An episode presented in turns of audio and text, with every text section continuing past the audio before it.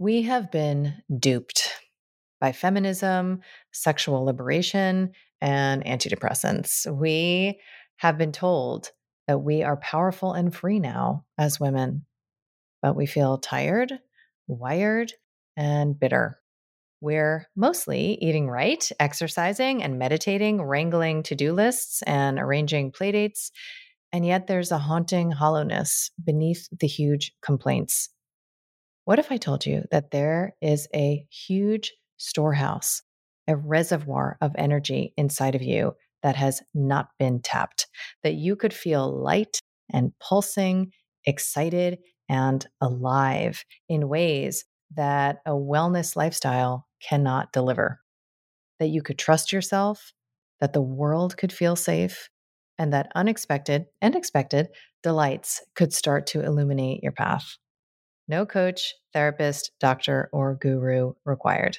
Just you learning to get real, present, and attentive with you. I feel like I'm here to matchmake your inner parts for the greatest love affair ever written. I want to help you learn first where you're buying eggs from the hardware store, which is the source of all pain. I want to help you master entering through the upset, which is the only spiritual practice you'll ever need and to get real comfortable putting on your villain crown, which is, in my opinion, the key to true power. And then you'll attune to your inner yes so you can live the life defined by the specific pleasure of who you are. I am so excited to announce my latest book called The Reclaimed Woman, which is available for pre order now so if you head to the link in show notes, you can learn more about bonuses, events, and companion offerings. And I cannot wait to see your gorgeous face on the path.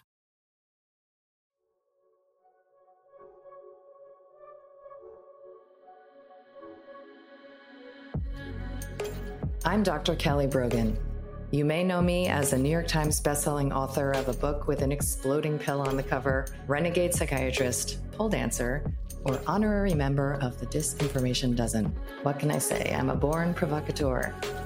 I've spent most of my recent life exposing deceptions, connecting dots, and discovering the secret places my inner victim is still waiting to be liberated. And now I feel called to help you reclaim all of your parts your health, your sexuality, your power, and your expression so that you can finally truly own yourself.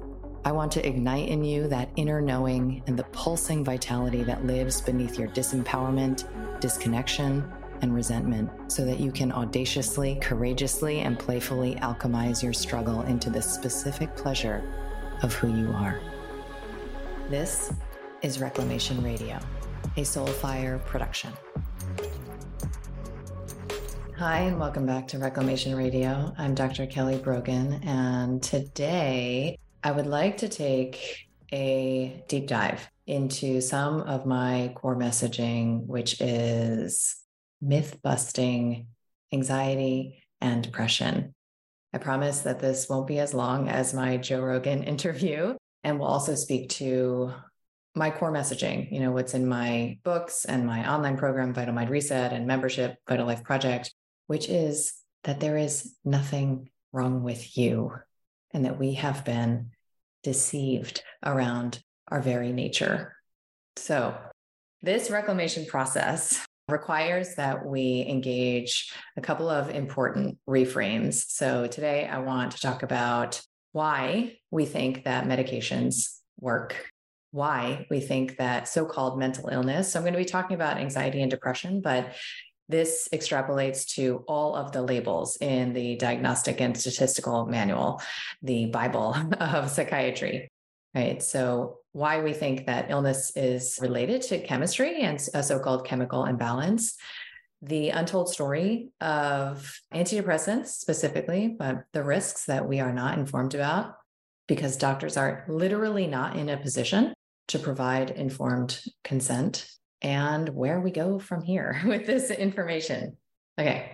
So, to begin the reframe, I often invoke a Krishnamurti quote, which is that it is no sign of health to be well adapted to a profoundly sick society.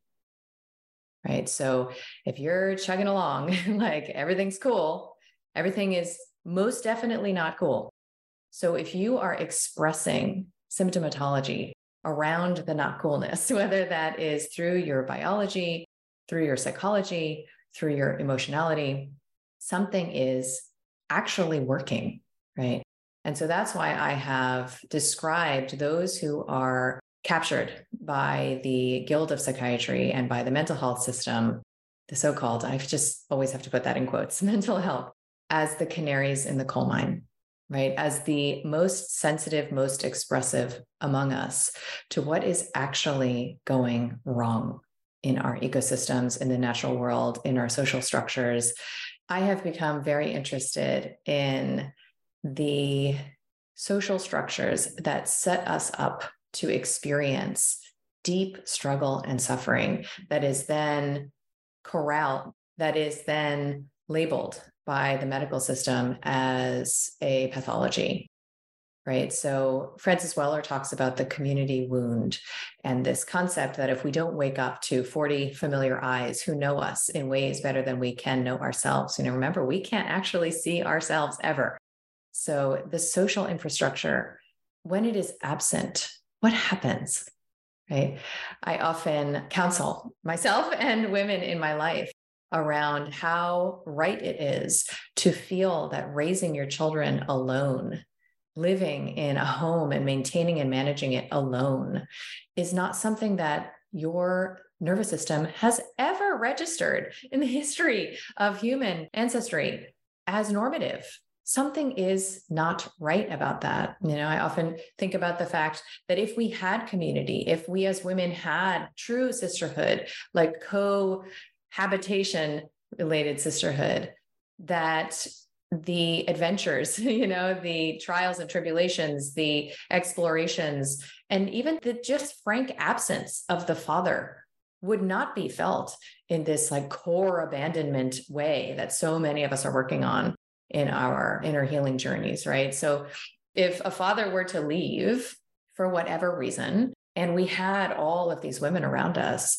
the children would not feel it, right? So this village reverberates in its messaging to our systems as safety. And what is it to function as automatons in modular families and to pretend that something is right, even with a parent, two parents, even with a man and a woman in the household raising children, right? So that is not even to speak to the ways in which our disconnection from the natural world to our self sustenance, to our daily rhythms, the imposition of so many forms of toxicity, whether it be electromagnetic or chemical, uh, industrial, whether it's actually thought forms, we are swimming in our own dysfunction as beings. And this is being expressed, right? So if we reframe those who are expressing as sentinels, that's a, an important first step in the reclamation process. And I often wonder if anything I ever did, you know, for patients in practice was simply to tell them there's nothing wrong with you, actually. And we're going to find out why you know you're expressing this way and we're going to start with the basics we're going to start with that very foundational signal of safety around lifestyle right so terence mckenna said that artists are here to save mankind and it's been my observation that as we begin to restore remember and reclaim as individuals all of these gifts are unlocked and that these folks you know who are often captured in these diagnoses have so much vision to bring to us as a collective. So, through this framework, your illness is an existential question that only you can answer, right? So, it is your symptoms are literally you telling you about you. And it feels foreign because we've been enculturated around that separation. And if we reframe this way and we look at what we're calling depression, we look at what we're calling anxiety as an invitation to explore where in your life you are insisting that fulfillment be available, where it simply is not, and that there's a hero or heroine's journey that you're being invited to embark upon that necessarily involves a dark night of the soul, that necessarily involves the sweet experience of your own courage. Then on the other side of it, you come home to yourself, to the you that you've always been. And that is universally the feedback that I have received from Vital Mind Reset participants and from patients is I feel like myself. I finally feel like I am landing in my own skin. And I actually think that's why so many of us become more attractive, more beautiful as we move through this process because we're liberating energy from stored trauma spaces in our stress physiology. So, if the goal is 360 degrees self relating, right? It's gaining that perspective on yourself and all of the dimensions of yourself so as to understand the messages that some of the dimensions are holding for your awareness. Then you can imagine that fighting with something that you are presenting to yourself, saying no to it, hating it, wanting it to be not as it is. It's just forestalling your progress towards that goal of 360 relating, of total self embrace, of moving through the shame walls of your own self rejection, self betrayal, and self abandonment in order to claim these precious gems of who you are. Right. So it's not like there's a wrong or a right, but if we can agree that the goal is ending all of the wars inside so that you can release relax and resolve all of the struggles on the outside with your partner, with your job, with the government, you know, all of this controversy, it begins inside.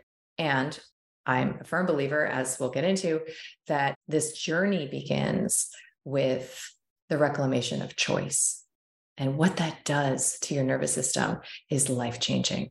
When you begin to understand that what you eat for breakfast, that what you buy at the supermarket, let alone grow in your yard, that, you know, what you drink, that how you think, that all of these little choices all day long have vast impact. When you begin to experience that and it comes into your tissues as reality, you can't unknow it. You may grapple with it over time because the readiness factor is the most mysterious of all the variables I've ever explored. Like, what makes somebody ready? And the only thing I've come to is that movement in the direction of change finally feels like relief. It finally feels like, okay, I know there's a lot of uncertainty ahead of me, and I already feel better, you know, that I'm embarking. I also know that this is the beginning stage, right? And what comes next is resolving the fear of life. Alexander Lowen, a psychiatrist, wrote a book by that title, Fear of Life. How could we be afraid of life? I thought we were afraid of dying, right? But there is so much in the reclamation of our eros, in the reclamation of our vital force, in the reconnection to that animating energy that is from somewhere grand, from some place beyond us that is the sweet terrain of understanding why it would be that we would even deign to move through the more harrowing elements of and phases and passages of this journey. It's to come to the place where the things that you thought mattered so much simply release into, you know, sort of sparkly particles. And honestly, the things that you didn't think matter begin to take on great significance, like what it feels like to put one fork of food into your mouth and experience the sensual pleasure of that. You know, what it is to wake up with a devotional practice, you know, what it is to come into silence and slowness. Why would that matter? Right. But all of a sudden, these things start to take on immense significance. How you speak to your lover, how you share touch with that person, how is it that we can begin to make love to all of life? What would that look like if you were doing that? Right. So, contrary to what I've just framed, the dominant narrative around anxiety, depression, associated medications, and what it is to struggle is predicated on victim consciousness. And what I mean by that is that you are encouraged I call it victim coddling, right? You're encouraged to say, I hate this. This sucks. Why is this happening to me? Please fix it. And who's going to come to the rescue is the system, the doctors, the experts, the gurus with the credentials who are going to tell you about you what you can't possibly know, right? Because you can't possibly know your genes and your brain chemistry and whatever is the theory du jour. And the challenge is that the villain is you. so you are fighting you with the help of the system. And this victim triangle is an endless parade of hat switching experiences of suffering. And it's very familiar. I've had many patients describe to me the validation that they feel when they finally get a diagnosis, their first diagnosis. They feel like, oh, yes, I knew something was wrong with me. And now it's real, right? Now I can see and they agree that something is wrong with me. And it's not my responsibility. It's not my fault. Well, in this warfare model, there is no victory, there is no end.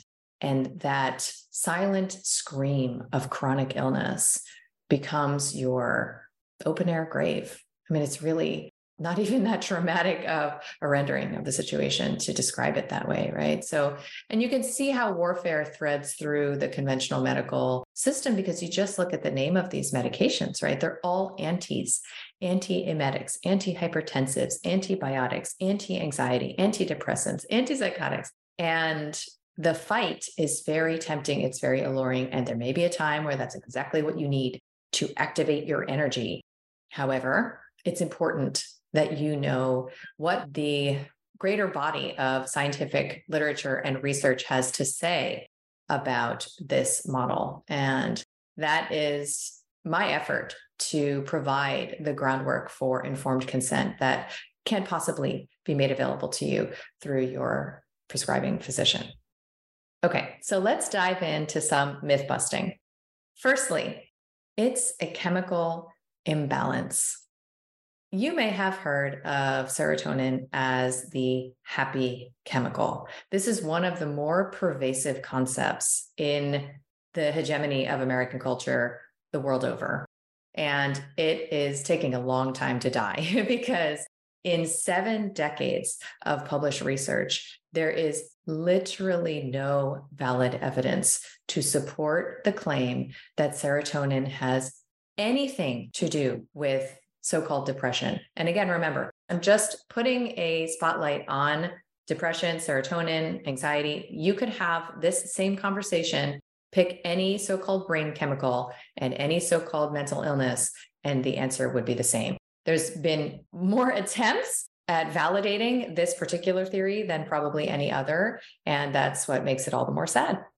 So, most recently, Moncrieff published an umbrella review and this essentially is the summary of so many decades of failed research.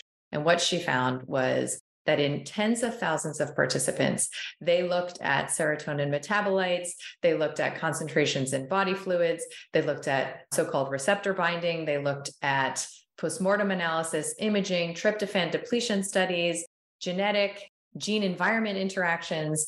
And here is her conclusion quote, the main areas of serotonin research provide no consistent evidence of there being an association between serotonin and depression, and no support for the hypothesis that depression is caused by lowered serotonin activity or concentrations. And I like to take it a little bit further by invoking a researcher by the name of Andrews, who says, quote, we also propose that the direct serotonin enhancing effects of antidepressants disturb energy homeostasis and worsen symptoms. We argue that symptom reduction, which only occurs over chronic treatment, is attributable to the compensatory responses of the brain attempting to restore energy homeostasis. So essentially, what he's saying, which I'll get into when we talk about risks, is that if there's any benefit, it's because the body is recruiting an adaptation to a poison. Is there a better way? Yes, there is a better way. so, why do we think that these medications work? Why might we have the impression that these medications are addressing a so called chemical imbalance. So, again, I'll share some choice quotes I've been collecting in my little bag over the years. The first is by an editor of the British Medical Journal who says, quote, unfortunately, in the balance between benefits and risks, it is an uncomfortable truth that most drugs do not work in most patients, end quote. Another by Marcia Angell, who says, quote, it is simply no longer possible to believe much of the clinical research that is published or to rely on the judgment of trusted physicians or authoritative medical guidelines. I take no pleasure in this conclusion, which I reached slowly and reluctantly over my two decades as an editor of the New England Journal of Medicine. So, we think that these medications are addressing a chemical imbalance in no small part because of direct to consumer advertising. We in America are one of three countries that allow pharmaceutical companies and industry to speak and advertise directly to consumers slash patients about theories of biology, health, and illness. And obviously, when it comes to the ways in which media can shape our dominant thought forms, this is non trivial. So we might think and really want to think that science is science. And science, even the word, has this like inbuilt innate integrity. But there are some aspects of science, especially as it applies to the approval of these medications, that are important for you to know. Like, did you know that it only requires two studies for the approval, FDA approval of an antidepressant medication. So you can literally toss a coin over and over and over again until you get heads. And then you can present the two heads to the world. So, you know, a now famous study from back in 2008 in the New England Journal by Turner really sought to like expose the extent of this data manipulation. And what they analyzed was the 74 studies that were used to approve 12 antidepressants. 38 of these studies were positive, meaning that they showed that there was a benefit to taking an antidepressant. 37 of these 38 were published, right? 36 very similar number to 38, 36 were negative, showing no benefit. And three of these were published as negative, right? However, 11 of them were published with a positive spin, which is why you always have to read the methods and the data, not just the author's conclusion. And 22 of them were unpublished. That explains why we have one impression that is very much disconnected from reality. Irving Kirsch is one of the most important figures in whistleblowing around psychiatry and arguably one of the world's placebo experts. And he worked with a 2008 review where he invoked the Freedom of Information Act, right? Because they hide these unpublished and negative studies in the file drawer and he invoked their release, right? And what he found was that antidepressants outperformed placebo in only 20 of 46 trials. So that's actually less than half. And the overall difference between drugs and placebo in those outperforming trials was 1.7 on a 52 point Hamilton scale, like literally trivial. So maybe you can start to see how in these short term trials, there may be an effect. The effect may be inconsistent, it may be minimal. However, what happens like in the real world and what happens with the nature of this effect over time? Like often there is an invocation of the alcohol analogy, right? So you take somebody who has like really bad social anxiety and you put them in a trial and use the placebo arm gets like cucumber juice or whatever and the active arm gets two shots of vodka before every, you know, social gathering at night. You could obviously see how over a 6 week or 2 month period, which is a typical time window for one of these trials, that alcohol could be deemed effective, right? That there is an effect. But we wouldn't jump to the conclusion that the people who experience the benefit have an alcohol deficiency or an imbalance. And we wouldn't jump to the conclusion, certainly knowing the nature of the beast, that long term so called treatment would be of benefit. So there are many flaws in the nature of the study design. And then, even within the seeming benefit, there are a lot of unanswered questions about what that effect actually consists of. And this is a lot of what Kirsch also looked at. So, when he found that antidepressants outperform placebo in only 20 of 46 studies. He went on to research and explore the overlapping effect. So, what he found is that 12% have a benefit, while 88% have basically all risk. So, what is the nature of this benefit? And he went on to research what he calls the active placebo effect. So, what happens in a lot of these trials is that patients are perhaps because of direct to consumer advertising or otherwise, made aware of the possible adverse effects of these medications, right? So, dry mouth or constipation, racing heart, whatever it might be. And let alone like bleeding and death or whatever. So, they're made aware of these initiatory adverse effects. But then they're told, okay, you're either going to be in the sugar pill group or you're going to be getting the antidepressant that we're studying in the hallowed halls of the laboratories, right? So when they start to experience these adverse effects, there is a whole inner pharmacopoeia that is released that is in response to that belief that kicks in saying, I'm being treated now with a medication. I know I am because I have side effects. Something is happening to fix me. so, this effect has been researched by comparing antidepressants to other medications like cardiac meds like atropine to identify whether or not there is a difference in the so called benefit. And guess what? Spoiler alert, there isn't. So there are so many aspects of belief at play in the experience of efficacy and also the withdrawal of these medications that like so many outcomes in medicine, it is essential to assess the mindset of the participants. Almost everywhere that I lecture or share this information, there will be somebody who says, I don't care what you say. I know that these medications have saved my life. Okay, I'm not taking that away from anyone. However, there are two studies that I like to showcase that can help us understand the power of mindset in these outcomes.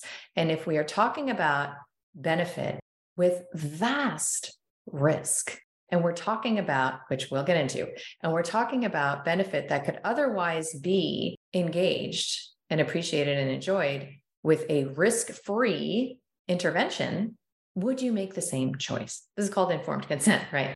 So, one of the studies was around the use of Lexapro, right? So, common antidepressant. And the participants were given 20 milligrams of Lexapro, all of them. However, they were divided into two groups, and one group was told that they were receiving said Lexapro. The other group, however, was told that they were taking a placebo. And guess what? Those in the Lexapro group had a fourfold greater response and benefit than those who were told they were taking a placebo. Four times as effective. What does that tell you, right? In another study, similarly, volunteers who were taking Prozac to remission, so who already felt fine, quote unquote, on their medication, they were told that some of them were going to be randomized to a sugar pill. And what happened in this study is that even though everyone was actually continued on their very same dose that they said saved their life, so to speak, there was a statistically significant emergent signal of depression in the participants, all of them, simply because they were worried that they were going to have their medication taken away, even though they were still taking it. Right. So, this information helps us to understand why sort of like real life examination of how these medications may or may not be working is unimpressive, right? So the largest non industry, right? So we talked about the industry studies and the shenanigans that they get up to to present one picture of these medications to us. But the largest non industry funded study is called the STAR-D trial. And this cost the public $35 million. They followed 4,000 participants treated with Celexa. It was not blinded, so they knew what they were getting. And they found that half of them improved at eight weeks. So those that didn't improve were switched to all sorts of different medications or augmented. And this is very common in psychiatry. This is how, like, you know, somebody who goes through a teenage breakup can end up on five medications for 25 years by the time they're 30. So they're augmented with, you know, medication like Wellbutrin.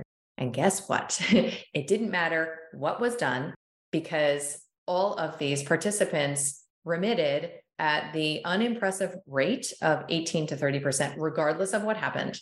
And then only 3% of the people were actually in remission at 12 months.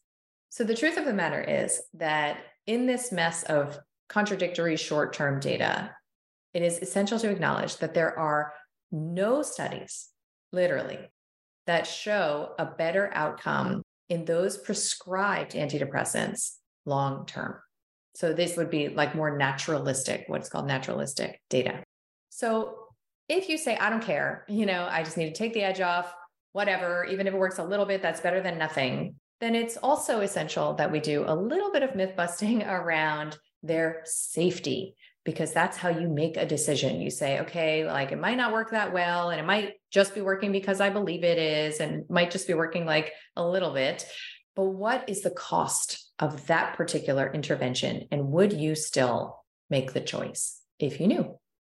So, in the first decade after its release, Prozac was named in over 40,000 reports of adverse effects to the FDA. So, this probably should have raised a red flag. However, it would take many, many, many years before some of the chief concerns around these medications would even hit the radical fringes of medical literature. And I know I went through my entire medical, psychiatric internship, residency, and fellowship training before I began to learn a lot of what I'm about to share with you. And one of the important factors to consider before we dive into the more grim and gruesome stuff is that of iatrogenesis. So, iatrogenesis is doctor induced harm. And what I want to shine a light on is iatrogenic pathology, right? So, is it the case that once you sort of enter the mill of psychiatry, and let's say you enter because of generalized anxiety or depression or so called ADHD and inattention or insomnia, how is it that you could come out with like three more diagnoses and associated medications? Well, there is an important Yale study that looked at the fact that one in 23 folks who are prescribed antidepressants actually then receive a bipolar diagnosis. So, what I was taught in my training is oh, we're unmasking the bipolar. Okay. It seems based on the literature that actually what's happening is we are generating further imbalance. We are generating further grasps at safety and primal defenses that are called, you know, bipolar disorder, mania, and the like. That is actually a result of the application of medication. There's a Canadian study of children who were prescribed stimulants that found that they were 13 times more likely to then be prescribed an antipsychotic and four times more likely to then be described an antidepressant. So this, you know, sort of domino effect of prescribing, begetting new diagnosis, begetting new prescribing is very common. And it's because medication that is intended to suppress and otherwise war with presenting symptoms, which arguably includes all medications, all pharmaceuticals, it actually perpetuates exactly that which it purports to resolve. And this is true not only in psychotropics, psychiatric medications, but it's true for antibiotics, it's true for acid blockers. It is true for all of these antis, right? So, whenever you are imagining that you're just going to beat it into submission, you're actually generating the conditions for the long term experience of what you were promised would be fixed by this. Like, that's a pretty big reveal, right? Because otherwise, it might be worth, quote unquote, taking the edge off, right? So, there's actually a term in the literature for what I'm talking about, which is called tardive dysphoria, which is the fancy medical term for chronic depression that in this case is induced by the medication itself. So the book that changed the game for me and led me in 2010 never to start a patient on medication again, which is why I had a decade of experience watching what happens with these medications and specifically coming off of them without restarting them right without taking that bait was anatomy of an epidemic by robert whitaker and what he found in the portrayal of the results for 16 non industry funded research studies was the conclusion to his hypothesis that medications are actually inducing epidemics of mental illness. And that explains why more prescribing is associated with more mental health disability, which is what he sought to investigate. And when we look at the ways that these medications perturb your experience of your own emotions, psychology, and your body, it does make some sense, you know, that you could get sort of, I don't know, you could start like swirling around in the labyrinth and imagining, well, this must be wrong with me too. And I, what else am I going to do? I got to take that for this problem too. And it just goes on and on and on.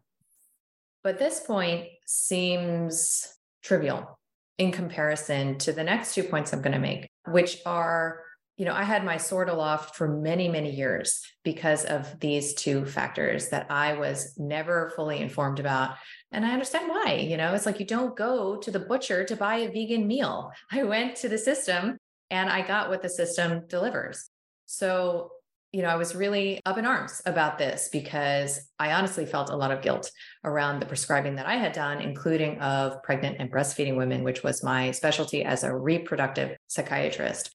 The first is the known and identified signal of harm around impulsive violence, including suicide and homicide, that these medications induce in seemingly random ways. So the study that really awakened me to this was by Lucire and Crotty, where they looked at folks who were prescribed medications for run of the mill just to sort of get them over the hump. And what happened in these individuals is that they went on to commit heinous acts of violence that they, you know, killed their therapist, they killed their child, they pushed somebody in front of a train. And what they found was the folks who had this experience had they shared a metabolic aberration, if you will, in their liver so that they, at least theoretically, metabolize these medications in such a way that they became intoxicated. And I had the experience of co presenting in London. It's actually available, the presentation in Vital Mind Reset, with David Carmichael, who is one of these individuals who, after being routinely prescribed an antidepressant for work related stress, went on to strangle his 11 year old son. And this is not a reality that is risk assessed or stratified for in your primary care doctor's office when they write you that Zoloft prescription, right? You don't know if you're going to be that person. And there's other literature to support this, right? So there's a Swedish study of 500 women who completed suicide. Over half of them were medicated within the previous year. Pretty much every time I hear about suicide, sort of out of the blue, one of my colleagues, Kim Witczak, had this experience, and I've written about it in a blog of her husband who hanged himself, never felt suicidal a day in his life until he began taking medications for run of the mill issues, right? So another was by Thomas Moore, and he analyzed 1,500 cases of reported violence and found 31 psychotropic drugs. So these, this class of drugs were disproportionately associated with this violence. So what is happening here, you know, whether it's homicide or David Healy has really spearheaded the research on suicide, right? So looking at stable volunteers who become actively suicidal after they are treated. Again, in my training, I was told because we did witness this phenomenon, oh, it's just unmasking, you know, it's the patients are now better enough to act on you know, they have enough energy now to act on what was just beneath the surface. And that is, that's not what the literature demonstrates. So that is a factor that I feel is essential to consider, especially because there's not a way to know your vulnerability. However, perhaps the biggest one was what I dedicated my practice to after I put down my prescription pad in 2010, which was helping patient come off these medications, right? So, you know, there's crack cocaine, there's oxycodone, there's, you know, alcohol, there are rehabs for these things. I began to fantasize about setting up, and I still do have this fantasy, setting up an inpatient rehab full of incredible holistic services for people who are coming off of psychiatric medications and feel that this is one of the most essential services to be offered. Why? Because I began to observe the medical, the physiologic dysfunction that would surface and result from the careful and intentional taper of these medications in individuals who robustly consented to this taper, right? So, who wanted to come off of medication because they were potentially trapped in that bind of inefficacy and side effects, and they wanted out. Well, that should be if with full patient autonomy that should be a valid choice that is supported by a prescriber right and when i dedicated myself to helping women come off of these medications i was literally running like an outpatient rehab paged around the clock and what i saw changed my life and that's when I developed the protocol that is in my books and Vital Mind Reset. And that stems from the way that I resolved my own illness Hashimoto's thyroiditis. And I began to insist on this protocol first because I had the sense that it would be essential to send the system a signal of safety to create a foundation before engaging this trial, right? Because it's really a trial. It's psychological, it's emotional, it's spiritual, it's physical. So before you go out into battle, you train, right? So this is the training and it works. So there's something to this order of operations where when you establish this foundation and you begin to work with shifting your mindset around what was even wrong with you in the first place, right? Which is nothing, how it is that you possibly took the bait, which I've been talking about this entire episode, and you begin to develop that curiosity around the parts of you that you are ready now to meet. But first things first, I call it chopping wood, carrying water. So, first things first, you have an entire month where you simply focus all of your attention on your power of choice and you change your eating habits and you change your consumerism and you change the way that you relate to the toxicity in the world. You change your bedtime. You begin to take care of yourself as if you're a little baby. And that's what's happening. You're being reborn. That's literally the intensity of what is occurring here. So, coming off of these medications is something that has been characterized in the literature as euphemistically discontinuation syndrome. Okay. And often, again, I was encouraged as a prescribing trainee to tell patients that their instability in the wake of medication dose decreases was an indication that they needed to go back on. Well, they weren't wrong, right? Because often patients find that as they decrease the dose and they develop strange, new, and different symptoms that feel like they've been like plugged into an electrical socket, for example, if they return to the previous dose, those symptoms will resolve in the same way as when you're in alcohol withdrawal and you take a couple swigs, you will feel better, right? So, how do we create the conditions for safe discontinuation? So, this only began to appear, this reality in the medical literature as far as I was witnessing, right? Because remember, I started this in 2010. In 2014, and Fava an Italian researcher, began to talk about the fact that this is withdrawal. This is not the primary illness, right? So conclude with a quote from the Journal of Affective Disorders. Again, because this is not just my opinion or my perspective. So, quote, all major classes of antidepressants have been associated with unpleasant and sometimes dangerous symptoms when they are discontinued. When they are used long term, antidepressants can lose efficacy and may even result in treatment resistant depression. That's there. Don't you wish you knew that, right? Before you you know, curried that first prescription over to CVS. So, because I believe that victim consciousness is the only human pathology, that literally nothing else is wrong with you, other than that you are steeped in the illusion that you are powerless, dependent, and helpless. I know that there is a better way to interact with adversity and struggle and your suffering. And I believe, as I have mentioned, that it requires setting this foundation for a very, very embracing, containing signal of safety that will shift your system out of fight, flight, and freeze and into its native regenerative capacity. Your healing will literally unfold effortlessly when you create the conditions. So, Vital Mind Reset was designed literally for that reason. You do not touch your medications beforehand. You keep everything else stable and you simply reclaim your power of lifestyle choice. It is a ritual portal through which you step so that you can begin to access your already present power that you gave away. You gave away. It wasn't even taken from you. You literally gave it away because you didn't know better. And now that you do, how will you work with that power? It requires holding and it requires a structured initiation to yourself, in my opinion. And then once that is underway, and it really only happens once in your life, right? So Vital Mind Reset was designed to do once in your life.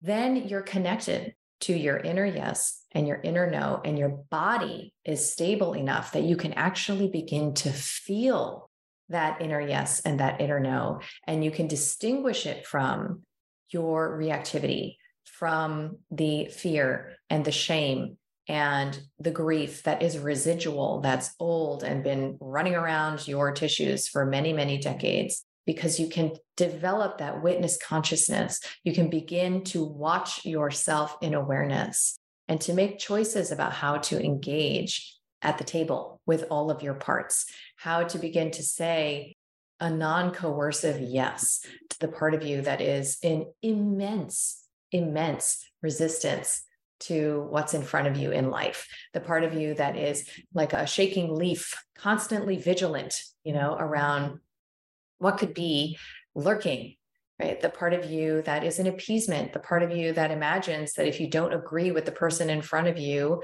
you'll be rejected abandoned and that will be intolerable. You'll encounter the shame that is keeping these parts of you hidden from your own awareness. And the moment you feel that shame you do not travel any further right? Don't trespass there and you'll grow your capacity in your system to hold these big sensations. That's all that they are. They're sensations. And to be with them, which is all we ever wanted as children. And then you will guide yourself to the next needed thing. So you become your own doctor, right? You become your own healer and you recruit the support that is needed to feel fulfilled and to begin to open like a petal to the aliveness that is your birthright. And an essential part of connecting to this possibility is knowing that others have done this. So, after one of many dark nights of the soul in my life in 2015, I shifted a lot of my work and advocacy to making sure that people knew that it is completely possible to resolve, integrate, and heal so called chronic illness, whether mental health or otherwise. It is completely possible to come off of medications that you've been on for decades and to experience vitality and to begin to explore the dimensions of your selfhood. That's why I set about to publishing case reports in the medical literature, publishing case series, and even published a randomized placebo controlled trial of Vital Mind Reset, where we looked at people who were taking at least one medication, who had at least three diagnoses, and found that in the space of the program, they already were near remission, according to a very commonly used PHQ9 assessment tool. So I collected video testimonials so that you could feel and look into the you know the digital eyes of somebody who has walked this path before you to know that it's possible in order to see if something ignites inside of you that says yeah i'm ready. So i hope that this has been helpful